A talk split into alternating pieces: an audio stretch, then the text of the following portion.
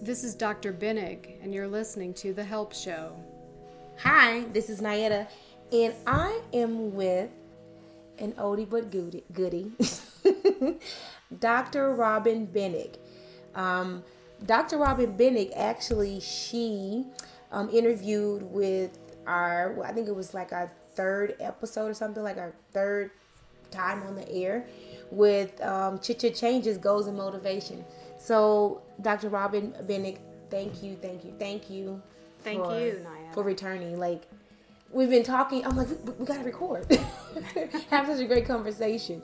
Um, I am going to hand this off to um, Dr. Robin Binnig, um, so she can, you can you know know a little bit about um, Dr. Um, Binnig because it's been a while since she's been to the show. so if you guys missed um, her actually um, interviewing for like our third time on air, check her out now. She's Dr. Robin Binnig. You're you're good. you're great. You're great at what you do. So um, I'm going to hand it off to you and let them, you know, let, let you tell them a little bit about your practice Okay. and um, what you have your license in. And then we'll get to interviewing about, you know, mental health. Okay. Well, I'm a psychologist. I'm in private practice in Dallas, and I've been in practice for 18 or 19 years now. I've seen a few things. It's um, it's always exciting, challenging, and um, passionate work for me. My number at the office, would you like that? Um, yes, please. Oh. 972 386 8599 if you want to reach me. Okay. And so um, we're going to talk about mental health, which I- I think this year um, it's really, truly been out in the media. Um, last month, we talked about the disaster.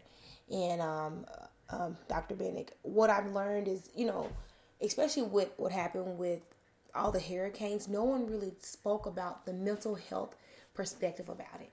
It was like, okay, you know, let's give some money to here, let's give them shelter, let's give them food, which those things are your necessities that we do need to live. But no one said, you know what, let's get those people, let's give them a therapist. They might need a therapist. They, you know, I, some people have saved their whole life for a home or that's now it's completely gone. Where are they mentally? And so this month, it should be every month, but this month I really want to talk about mental health, especially with the shooting that went on in Vegas. Yes. And I thought that was very sad, but the, the question is where is where is he mentally? And so I, I wanted to get your your take on what you thought about what happened in Vegas, and I don't know if you had anybody that you know went to the um, to the concert in Vegas. No, I did not. Oh, that's good to know. But I, I really wanted to get your perspective on you know um, about the shooting in Vegas. Well, it was, of course, uh, extremely sad. It was so disappointing for me to hear, just as a a person who lives in another state, as a psychologist, yes, but but also just as a person, it's it's like we're suffering blow after blow as a community of humanity with disaster after disaster. And um, you know we're more alike than different and we're more connected than we think and yet at the same time we're often so disconnected. And to your point earlier about the the um, the storms the various hurricanes and whatnot um, there have been psychologists from all over dispatched and who, who volunteered basically to help victims to help give pro bono sessions for people who needed it. And I, I'm sure the demand is much greater than the supply of that, but there are resources out there. Um, like with most um, rescue efforts, a lot of times the, the issue is with coordination of services, you know, finding out where people are and what they need and when they need it, and then getting them matched up to the, the available resources in the community you know, lots of people were donating clothing and water and things like that. But how about donating your time if you're able to? And um, most psychologists, I think, are are pretty driven to help out, help out the world, their communities, and um, you know, there's there's help out there if, if it's asked for. Basically, I know that I've gotten a couple of emails from Texas Psychological Association asking for volunteers. That's awesome. So. And with that being said, in your field, what do you, how do you define mental health? Like, what does mental health, you know, mean to you? Well, in a very broad sense, I would define that as one's functioning or even capacity to function uh, cognitively, emotionally, and inter- interpersonally. So there is a biological effect there as well. Mental health disorders have effects on your biological health, and biological health also affects your mental state. But that's just a very, very broad definition of mental health. Then I think we want to talk about what's good mental health and what's not so good. Right. And what's good? Because what is good mental health? It depends on who you're asking, but I think in a general sense, um, well, like Freud said, to, to work and to love human drives. Um, I, I think that's still true, or I think that is true.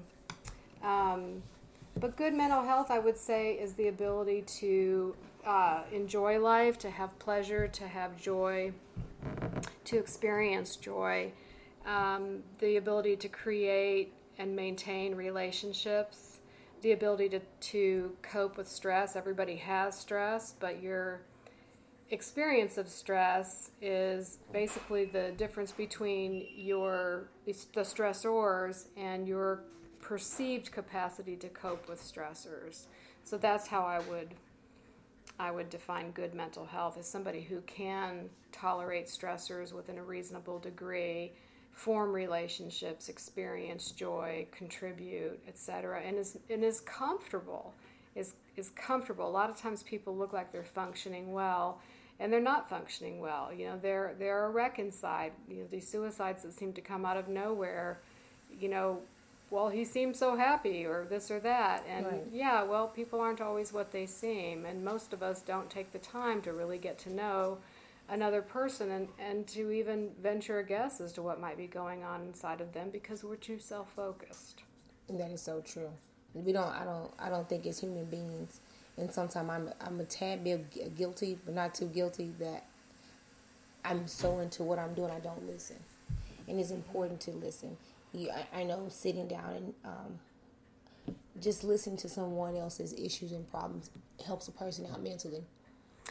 Oh, absolutely. The, the power of listening and letting someone know that they've been heard as, an, as a first attempt to understand them and empathize with them goes a really long way. A lot of times people feel that it's hopeless. Right. That, um, well, what can I possibly do about it? Or I'm going to be brought down so far by listening to it, which most of the time is not actually what happens. Um, when I worked at a um, community behavioral health organization, we worked primarily with homeless mentally ill people. Oftentimes, they had dual diagnoses, which means that they had a major mental illness and they had a substance abuse disorder as well.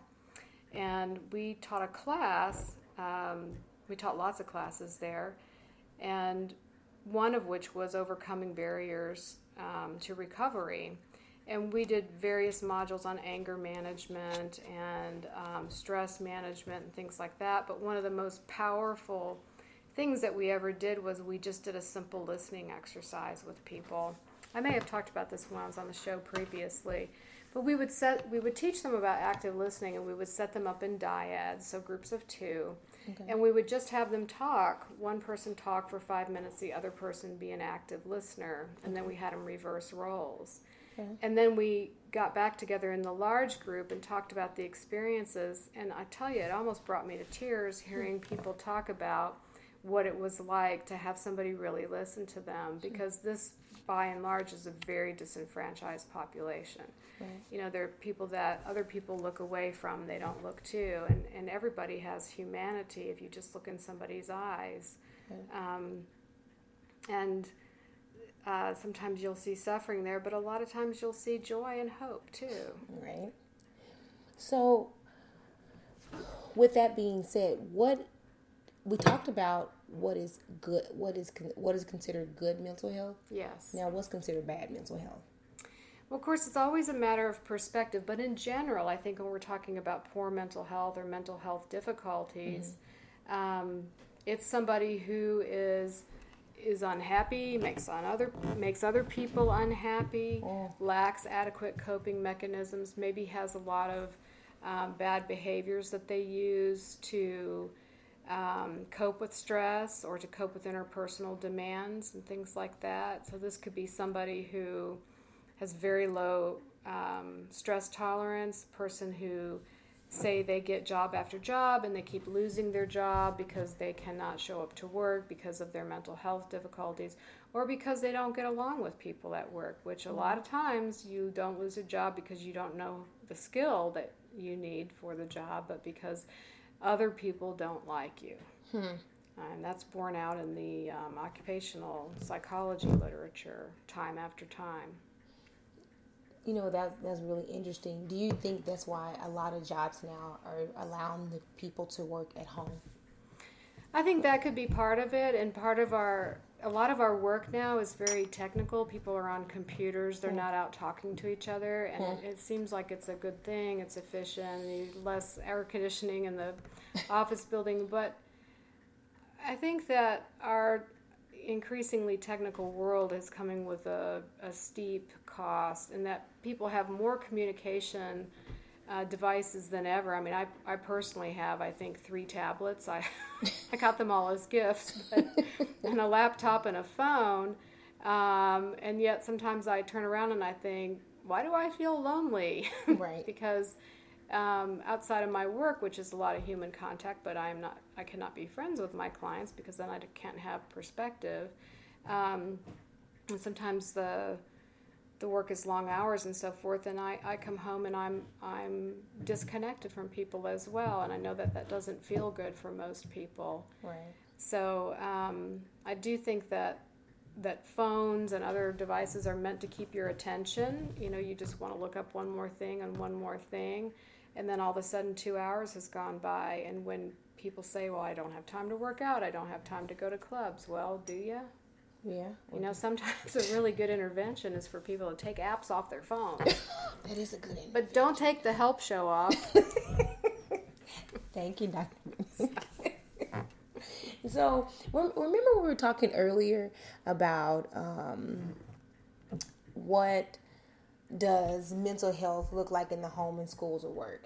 And I know there is a difference because we just we just spoke about a few seconds ago of if let's say someone worked at home, um, and so that's their work atmosphere, and then if someone worked their home, their work was their home, that's like two of the same right. two of the same. So would their behavior be different? Because I, in my personal opinion, this is an opinion.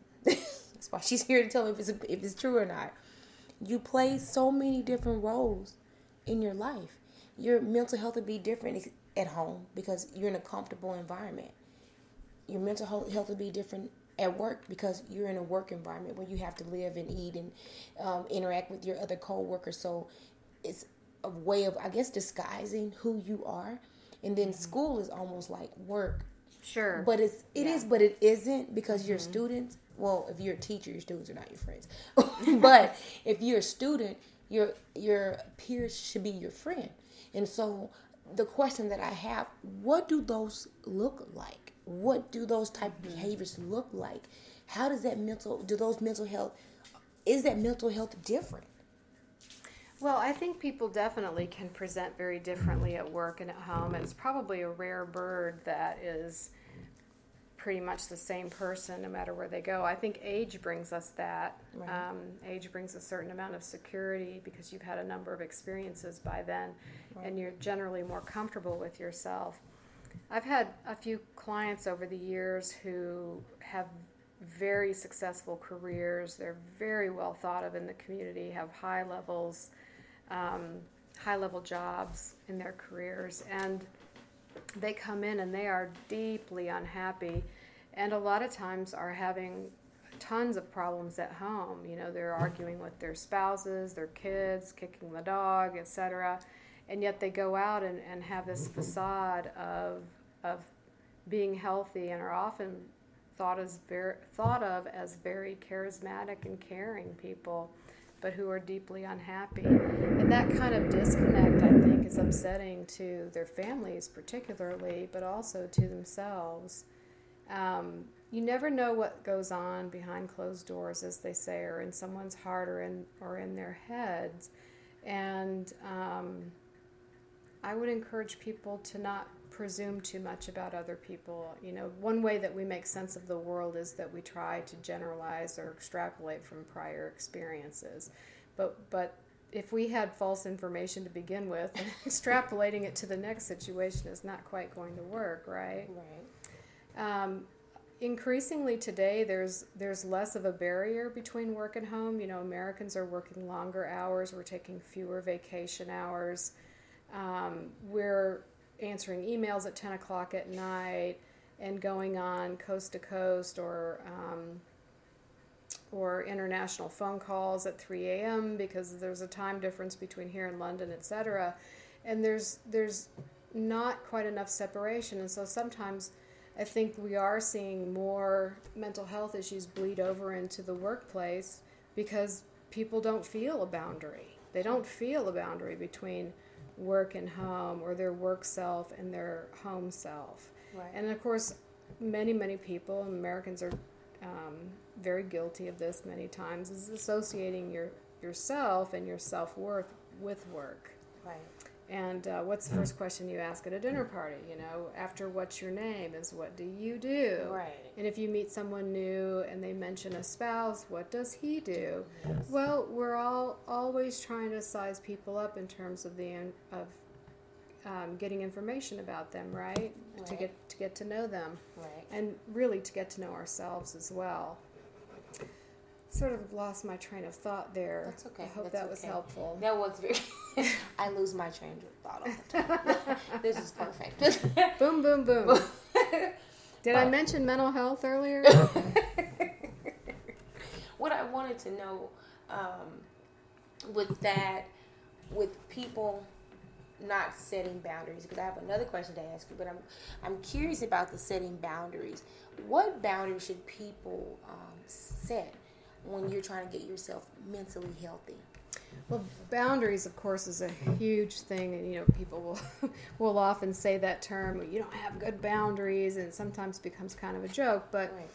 it, it really isn't a joke. Boundaries are sort of a fundamental part of good mental health, and, and the the essential part of it is where do I stop and the other person begins. Right.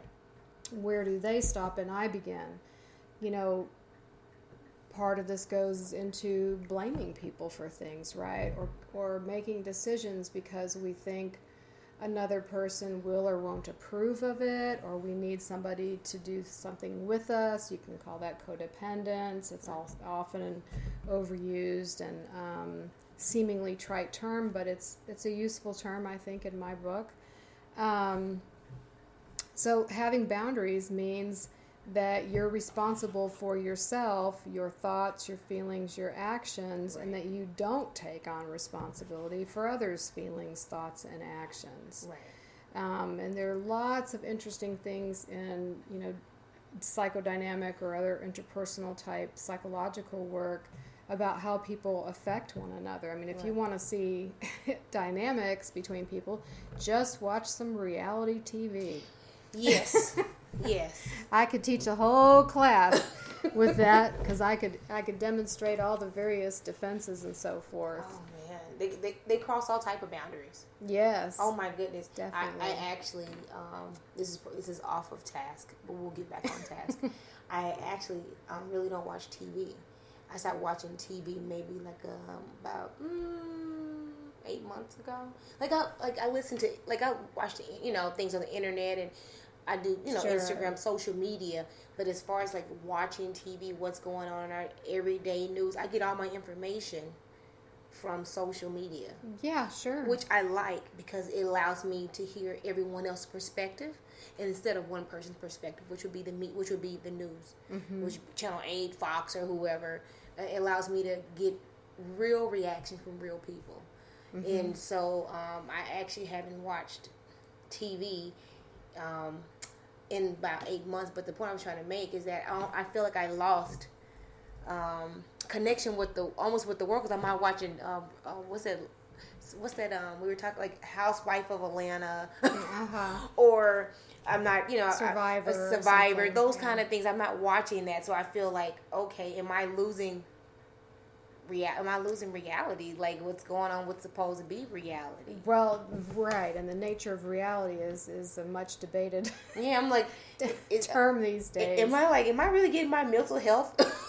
is this is this coincide with what's going on with mental health? But enough about that. I'm just, I just, I just had to share that. I just had to share that for a second. But the question that I wanted to ask you, um, Dr. Bingham, is that what are the early signs from adults and from adolescents? Because I'm curious because, you know, I know that life happens, people happen, um, the, the way of life happens. So it may cause you to have some type of mental health issue because let's say that you had something um, tragic to happen and that was a trigger to some type of mental health or can it um, or does it does it always have to start like that because I, I know everyone doesn't have a mental sickness or illness you know sometimes those things are created with life. And you have to learn how to um, kind of balance the, the, your life. And so i was curious about adolescents and adults. Like where does it start? Where does it begin? Well, that's a very hard question to answer, and you you know you can look back and do sort of a forensic analysis on yourself and try to say, well, it started when I was ten and somebody beat me up in the in the playground. Um, but a lot of times things are cumulative. You know, Mhm. there are definite genetic predispositions toward various illnesses. Even personality problems can be traced at many times to particular genes. right Um, but then, if you think about what they call the stress diathesis stress theory, which is that you have a certain biological basis for red hair or brown hair or olive skin or what have you, and by the same token, you have certain predispositions toward um, low frustration tolerance or anger or attentional problems, etc., or even psychopathic te- tendencies have been identified as being part of a particular gene. Um, and then something comes along, everything's fine, but then something comes along and it stresses you. That's the stress part of the diathesis stress theory. And that causes those underlying traits to, or underlying tendencies or genetics to turn on and start expressing themselves physically, emotionally, cognitively, etc. We know this stuff from twin studies, right? So you take gen, um, identical twins who are raised apart, which is kind of hard to find at times, right and you see how similar they can be, and yet they're not 100% similar. One can get schizophr- schizophrenia, and another couldn't cannot develop it right um, and supposedly they have the exact same genetics. But you know, the more we learn, the fuzzier it becomes because, as it turns out, you might be an identical twin at birth, but by the time you're 18, if you had genetic studies, you would not no longer be able to detect that those were identical twins Huh. because their genetics have changed over time. correct So, you know, the more we think we're nailing down various targets in the genome and so forth, the more we realize sometimes it's a moving target. That is, you know I never thought about it like that. I, I really didn't. I, you know I I didn't. I'm almost speechless. Look, almost. Not fully, though. not, not, not, you know, not fully, but almost. Um, how does like the culture impact people? Because we talked about you talked about the genes. How we talked about people, genes, and genetics. How does culture impact? How does someone's culture impact um, a person's mental health? The Latin, the Asian, the African American cultures. How do those cultures? Um, Well, they definitely can impact both the development and the various expressions of mental health issues and the treatment of them. And, you know, there's always, again, the, the older I get, the grayer things get, right? so we make generalizations because it's helpful in our understanding of the world, but you can't say for definite um, that you know, because Hispanic people might tend to be a certain way, that this particular person who's in front of you in the psychological office is going to present that way. And part of any intake process that I have is is to try to ascertain kind of what the person's culture is. And even within the same uh, seemingly color skin color category, you have lots of different ways that people grow up. Um, but the but it comes down to basically though is understanding that person's worldview. Where are they coming from? Right. How do they see the problem? It's not just how you see the problem; right. it's how they see the problem or don't see the problem as it, as it may apply. Um, you know, every year I'm required to take certain classes for renewal of my licensure, and one of those classes is on um, the study of cultural influences on mental health. So, getting to know various cultures um, more deeply, especially a culture that deviates from what I grew up with or what I consider my norm. To some extent, we're all eth- ethnocentric, which means we think that everybody should be like us, or Right. everybody is like us. Right. Um, so I'm always trying to ascertain that, you know, something that people don't talk about because I think it's still sort of a dirty term or rude is what's the person's socioeconomic status? That's That's true. a huge, huge factor in people's lives. I'm always amazed by that in my work. So, you know, I might have, say, I have five African American clients, and I have three of whom grew up in an affluent section of the country or the city, and two of whom did not. Are those the same people? Of course, they're not the same people. You know, again, um, studies of various ethnicities help because because some generalizations tend to be true by definition. Right. Um, and to get more specific and less gray about that, let me let me talk about some of that. So, most of us in our country, as it stands now, think of the mainstream culture as being white, Okay. and we probably think of it as being middle class or you know, and middle class is middle class has a lot of people in it. Well, not so many as used to be, as it turns out. But in the way we define it has changed. But people who are working, people have who have a high school diploma or some college, that kind of thing. But that's not a lot of our world really nowadays. We're getting browner and we all need to kind of wrap our heads around that and not everybody is like us.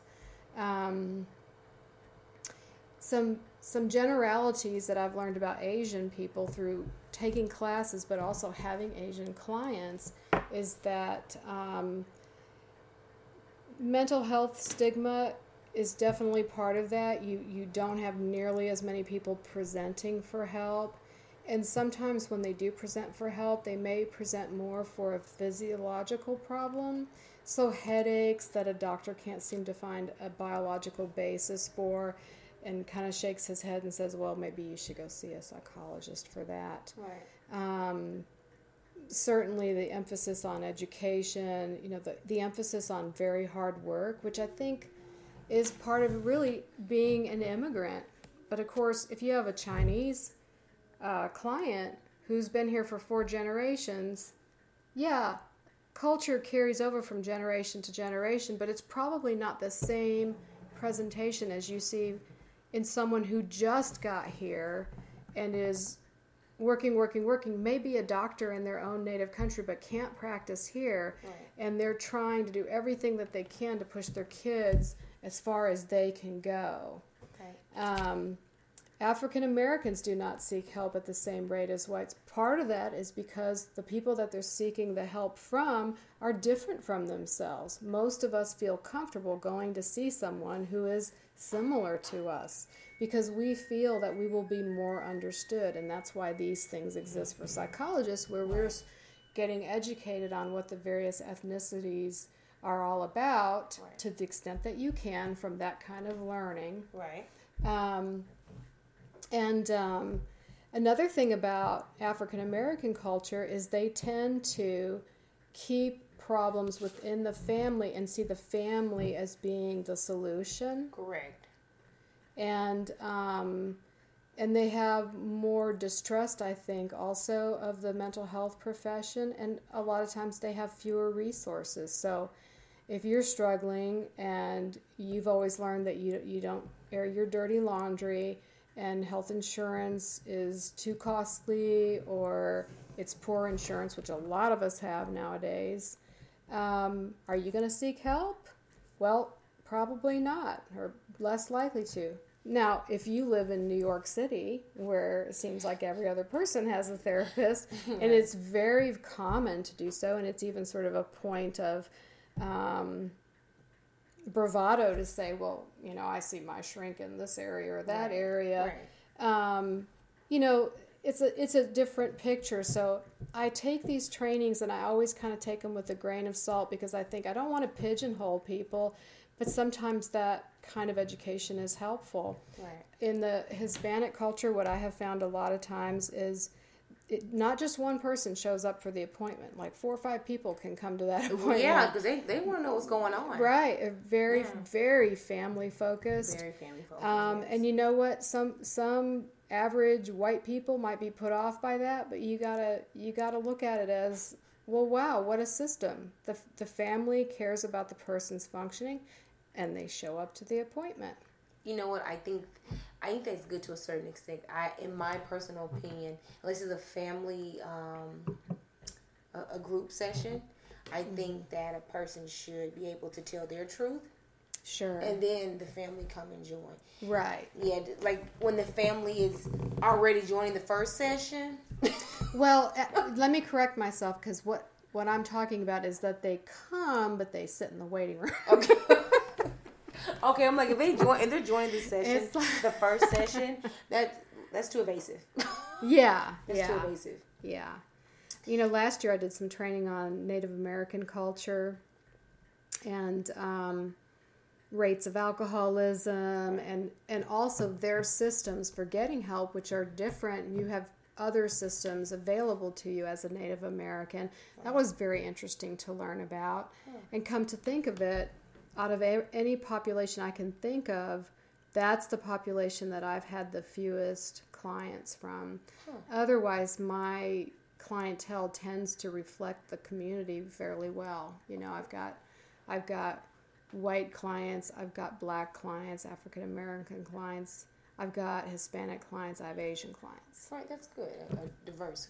That's good. It allows you to um, learn everybody in their ethnicity, their their culture status, um, which which is good. It allows you to keep educating on what's going on in their realm of world or what's going on in their community. Because I, and I, I personally feel if you just deal with one culture, then how would you know about the world? Right. This is it's like never traveling anywhere. Yeah, it's like that. You yeah. know. So before we end this session, this is I can't really- believe this is already just I know, I know. I want to. I want to talk forever. but you know, the listening audience these days, I think forty minutes maybe, and then they just cut off. Okay. So, what are different types of treatments to help for mental health conditions? Well, they run the gamut from the biological treatments, which is So, Dr. Binnig, with you being in this field, what are the different type of treatments to help mental health conditions that you could suggest um, the listeners that they could get help? Okay. Well, we have, you know, interventions that range from the biological um, to talk therapy. Um, and now we have, well, this would be a biological as well. Um, medication is an obvious one. Perhaps everybody's heard of Prozac and probably Lexapro and things like that. Okay. But there are other biological interventions too, like ECT or what they call electroshock therapy, um, and that does still exist. And then there's a new um, sort of treatment for depression, also called transcranial magnetic stimulation, which is also a biological intervention. Um, these are primarily targeted toward persons with depression, which of course is still a large segment of the of the diagnoses that we see in the mental health field. Um, beyond that, where where I would have my um, specialty, my niche would be in the psychotherapy part, and um, sometimes people call this counseling. Sometimes people call it therapy. They call it psychotherapy. Um, all of those terms may be used interchangeably depending on who you ask. I don't think it's a big deal to dicker over the, the, the term of it, but, but there is a difference between psychoanalysis and psychotherapy. Psychoanalysis is actually the old fashioned things that you would see um, where somebody's lying on a couch and the um, psychiatrist or psychologist or whoever the analyst is, which we call them analysts, not psychologists and therapists is, is sitting behind them. And that's called psychoanalysis. It's several times per week typically. Okay. Um, there are lots of different kinds of counseling or psychotherapy. There's, of course, cognitive therapy, which most people have heard about now. There's psychodynamic therapy, there's uh, gestalt therapy, there's humanistic therapy, there's existential therapy, there's person centered therapy, and there are several kinds of cognitive therapy from straight up cognitive therapy to rational behavior therapy, and, and all kinds of um, variants of psychotherapy. Um, one of the most important aspects of that, though, I have to interject here, is actually the relationship. Hmm. And so the relationship between you and your provider, your counselor or therapist or psych, uh, psychologist, is um, part of the mechanism of change, in my opinion. And so choosing your practitioner is very important. Right. I think it's very important. Yes. It's a, it, it's it's not like choosing your banker. well, that's important too. Your me- well, yes, it is. And your your mechanic, and but you can change those pretty easily. that is true. You know, think about that. Like, you're not holding my money right. You're fired. you know, I think the uh, choice of a of a partner, right, and the choice of a therapist is very important. And who you form a rock and roll band with are probably the hardest decisions to, to make. Because you have to fit. Exactly. You have you to do. be kind of on the same page. Yes, you know, fundamental to psychotherapy is getting the other person, you know, understanding the other person from their point of view. It's not about sticking your values onto them. And that goes back to that topic of of um, cultural competence. Right. But, you know, finding the perfect um, therapist, um, finding the perfect mate, um, finding the perfect rock and roll band.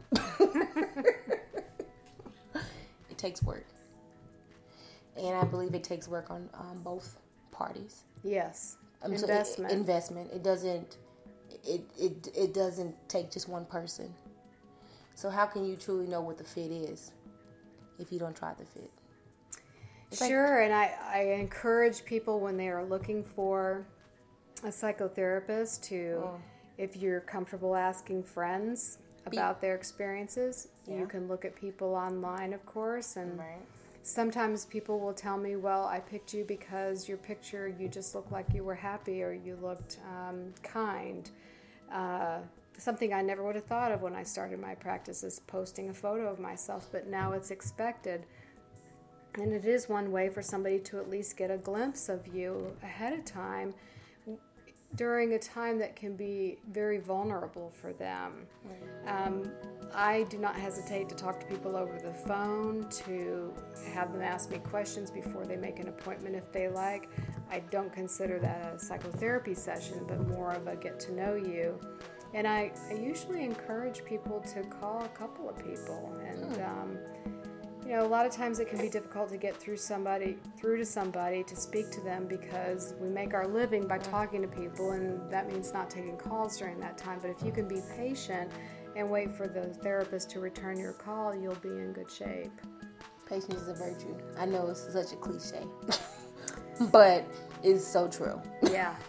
yeah. I mean, everything is about energy, right? So, right. investing energy in a workout regimen, investing yes. energy in your mental health, um, which is more than just showing up to a session every week. It's preparing for it and thinking about it during your drive there, your drive home. Some people go and sit in a coffee shop afterward to write a few notes down. You know, the patient that is, I write my notes as well. um, but what you put into the universe, you get back in general. That is so true. I think that I, I think that's so true. I remember when I first met you almost about a year ago.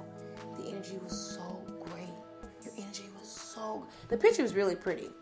like she, well, she like her eyes seems like she, her eyes seem like she's really nice um, therapist. Let's interview her. And then when I actually sat in your office, I was so nervous. When I, I was so, I was shaking. Oh. I was shaking. So I, I knew it was gonna be a good. When I started shaking and getting really nervous, that's you when I felt the. I, okay. I, I, I felt that energy, and then when I actually got into your office and sat down, I said, "She's the one." Oh, that's nice to hear.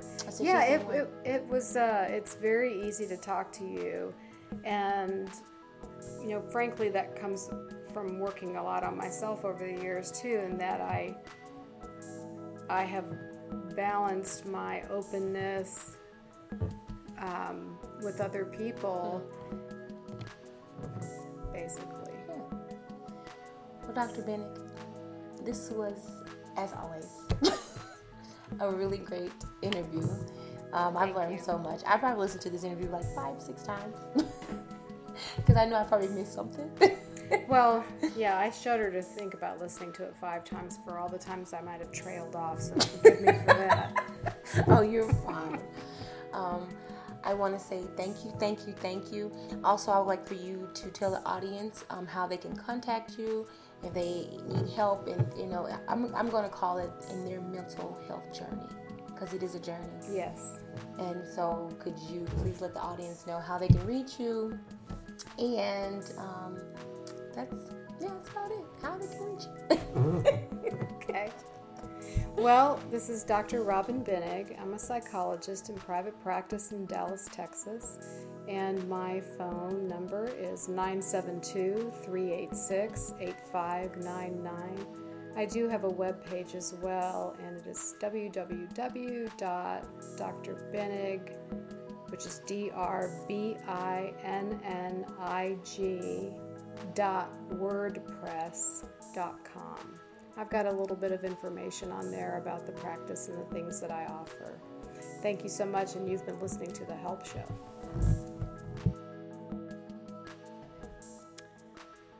Do you have computer problems? Is your computer running slow? Did you forget your passcode? Okay, is it running slow because you've been downloading inappropriate things?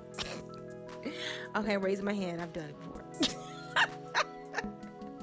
Call Half Price Geeks. That's 1 877 Geeks. And tell them the Help Show sent you. Are you tired of that boss? Are you fed up with that bully? Are you annoyed with your mama? Well, you know what, guys? Check out the Anger Room on 3014 Commerce. If you want to take your anger out, if you want to throw some plates, if you want to jump on some desk, if you want to write on some walls, graffiti on the walls, if if you want to just take the frustration of sometime the day-to-day life that if you actually do what you really felt you want to do, you might be incarcerated. Go to the anger room. Again, that's 3014 Commerce Street. To make an appointment today, it's 1844 I get mad and tell them the help show sent you.